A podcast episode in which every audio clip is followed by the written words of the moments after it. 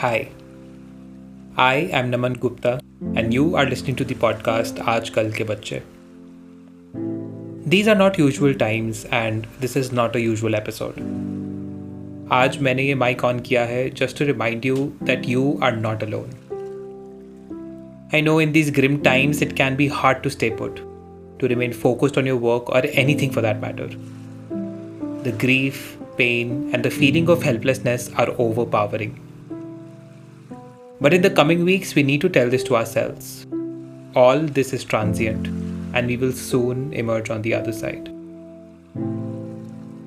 In the past few days, I realized that grief can often turn into anguish and hatred, especially if you are under the constant influence of today's media.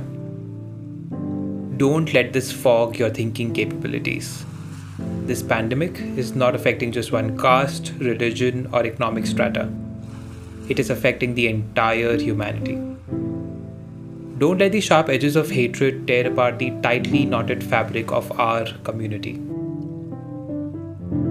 मैं कोई therapist या mental health coach नहीं हूँ but I understand that more than anything, we need human connections and empathy to cross this bridge. It is amazing to see that when everything seems to be crumbling down, family, friends, and colleagues are reaching out to each other and providing the support one needs. And this is the right way to fight back. Together.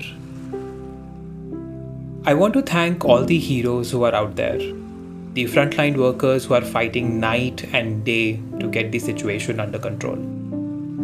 Friends and family who, from their homes, are reaching out to arrange the essential healthcare requirements for those in need.